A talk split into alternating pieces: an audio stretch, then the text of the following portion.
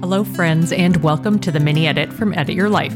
In these snack sized mini episodes, I answer your questions about everything from self care to parenting to relationships to home and more. Think of me like that friend you text or call when you need a quick piece of compassionate and candid advice. Send me your questions. Today's mini edit is about micro exercises. I've been thinking a lot about using minutes well. Broadly, it boils down to not just defaulting to scrolling. And I find that some of my most common while you wait moments happen in my kitchen. For example, the minutes waiting for a small pot of coffee to perk. I only have a five cup coffee maker, so really it is just a matter of minutes. The time waiting for tea water to boil. It's winter and my office is freezing, so I drink a lot of hot beverages during the day. And things like waiting for toast to pop or soup to heat up. And though sometimes I take these minutes to wash a few dishes or engage in the ongoing, seemingly impossible battle of clearing the kitchen counter, something I saw in my Instagram feed, stay with me, inspired me to think about while you wait exercises that tick the following boxes, given that I'm talking about a matter of minutes, for example, while waiting for tea to boil or for toast to toast. So my mind was oriented towards exercises that were efficient so bilateral versus unilateral. Standing, since my while you wait time happens a lot in the kitchen, I didn't want to do anything on the ground like a plank.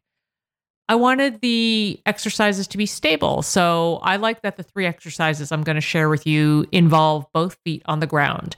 I do like balance postures a lot, but I save those for when I'm on a grippy yoga mat. When I'm in the kitchen, I'm always in my socks. And then I like the idea of these exercises because whenever I'm doing anything physical like this, it always focuses my mind towards breathing, which is a very good thing. I also wanted to share a few related episodes that you might enjoy after listening to this one. One is Finding Your Fringe Hours with Jessica Turner. She is all about finding those little pockets of time during the day, not to do more, but to do things you care about a recent mini edit on how to fit reading into your day because this addresses the do something instead of scroll issue. A mini edit called Five Micro Wellness Tweaks, which a lot of people really responded to. I think they liked the micro in those approaches I shared. And then Making Time for What Matters with Laura Vanderkam. It's a wonderful episode. We'll be right back. Did you know that hyaluronic acid naturally occurs in our skin but decreases gradually as we age, leading to thinner, drier skin? If you're looking for support hydrating your skin from the inside out, check out one of the tools in my hydration arsenal, Rituals Hyacera. Clinically proven to reduce wrinkles and fine lines and increase skin smoothness in 90 days, I take Hyacera every morning with my first glass of water, and like all of the Ritual products I have tried, the capsule actually smells good. Rituals products are tested and validated by a third party for allergens, microbes, and heavy metals. They also engage in industry leading sustainability standards and are a female founded B Corp, which means they hold themselves accountable to not just their company's financial health, but also the health of people and our planet. Want to join me in hydrating from the inside out? Start Hyacera to help minimize wrinkles without compromising on clean science. Hyacera from Ritual is a clinically proven skin supplement you can actually trust. Get 25% off your first month for a limited time at ritual.com slash edit. Start Ritual or add Hyacera to your subscription today. That's ritual.com slash edit for 25% off. This show is sponsored by BetterHelp. Oftentimes, when asked to think about what one would do with a bonus hour, people reference things like exercise, play, and rest. These are all super important things, and I would recommend adding getting the support you need and deserve to your list. As a mom, independent business owner, and human blessed with many relationships, I spend a lot of time giving. So, one of the greatest gifts of therapy for me has been the ability to know that someone is holding space for and listening to me. No filter required. I adjust my session frequency as needed, and it is a huge comfort knowing support is there for me. If you're thinking of starting therapy, give BetterHelp a try. This online therapy platform was designed to remove the traditional barriers to therapy and make mental health care more accessible to everyone. Simply fill out a brief questionnaire to get matched with a licensed therapist and switch therapists at any time for no additional charge. Learn to make time for what makes you happy with BetterHelp. Visit betterhelp.com slash edit today to get 10% off your first month. That's betterhelp, H-E-L-P dot com slash edit. Okay, so the thing I saw on Instagram, it was a feed post from AARP, and it basically had the most effective kind of title for someone like me. The title was The Number One Exercise to Do as You Get Older. And the subtitle was if you have time for only one exercise, fitness experts say try this. Of course, I'm going to click over.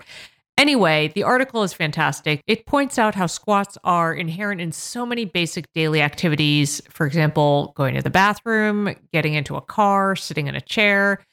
And squats work all the leg muscles as well as the lower back and core. They recommend starting with two sets of 15, and they also include some recommended variations given that muscles learn quickly and then exercises become less effective. So I will link that article up in the notes, and I definitely recommend you check it out.